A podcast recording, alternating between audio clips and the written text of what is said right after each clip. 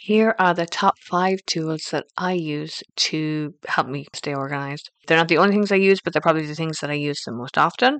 These work for both your work life and your home life. So let's get into it. Hi, guys. My name is Fiona McGuire. This is my podcast. I'm a content creator, digital marketer, and business organizer.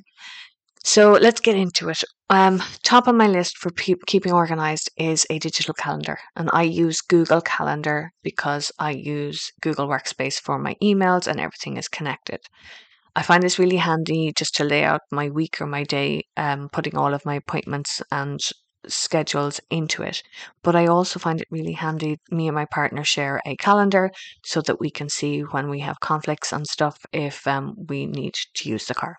Everything like that. Second on my list is a Gmail because I can integrate it with my calendar and it's really really smart that if there is a date or an appointment that shows up in your email that it will provisionally put it into your calendar for you so it makes it a lot easier to keep track of all of your appointments just in case you forget to put something into your calendar. I'm pretty sure that the Apple Calendar or iCal um, does a similar thing as well so it doesn't really have to be Gmail that you use but I find it really, really helpful. And you will find that there is a common thread in some of my podcasts that I will talk about Gmail and Google stuff because it works best for me.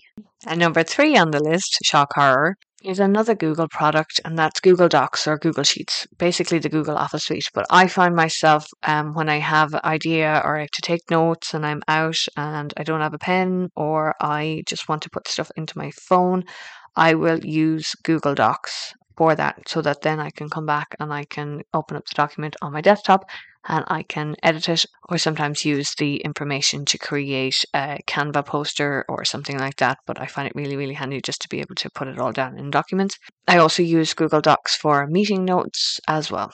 Number four on my list is a timer app. Now, I've talked before about using timers for getting jobs done and everything else. This might apply more for work and for business.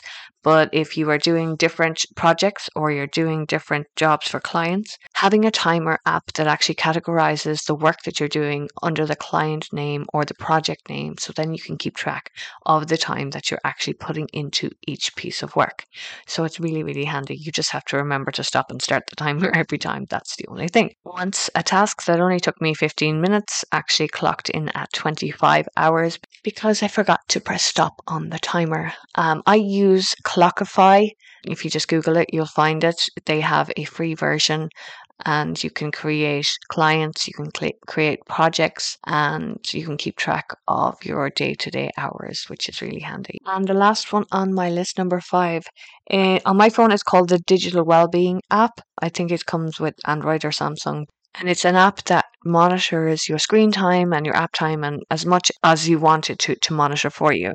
I use it for the app timer settings. So for specific apps, I set timers so that on a daily basis, I know I am not doom scrolling for too long. And yes, I do use um, social media for work, but I try to do the majority of that work on my desktop and limit the amount that I have to do on my phone so that I am not constantly scrolling.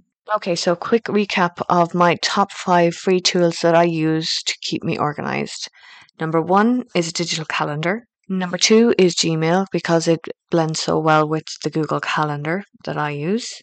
Number three is Google Docs or Google Sheets, basically the Google Office suite. Number four is a project timer. I use Clockify as mine. And number five is the digital wellbeing app where I set timers for apps on my phone so that I don't spend too much time on them. And that's it for today. It's just short and sweet. Thank you for listening, and I will be back again tomorrow.